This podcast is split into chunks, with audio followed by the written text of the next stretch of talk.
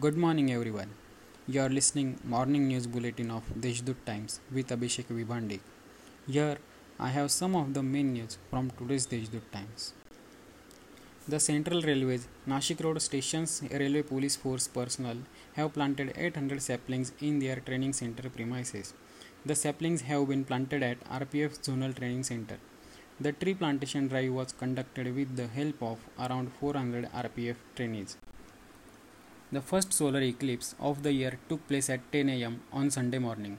Many astronomers enjoyed a partial solar eclipse despite the fear of corona everywhere. Nashikites enjoyed the solar eclipse with the help of dish and water.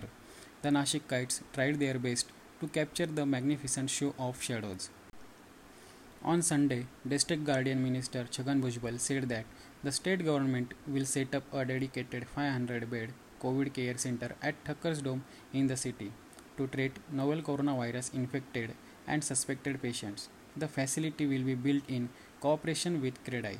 He informed, further adding that the decision has been taken in the wake of increasing cases of COVID 19 in the district. Meanwhile, Jitubhai Thakkar and Narendra Thakkar have consented to provide their premise for purpose. These are some of the main news. For more, log on to deshdoot.com. Stay home, stay safe, have a nice day.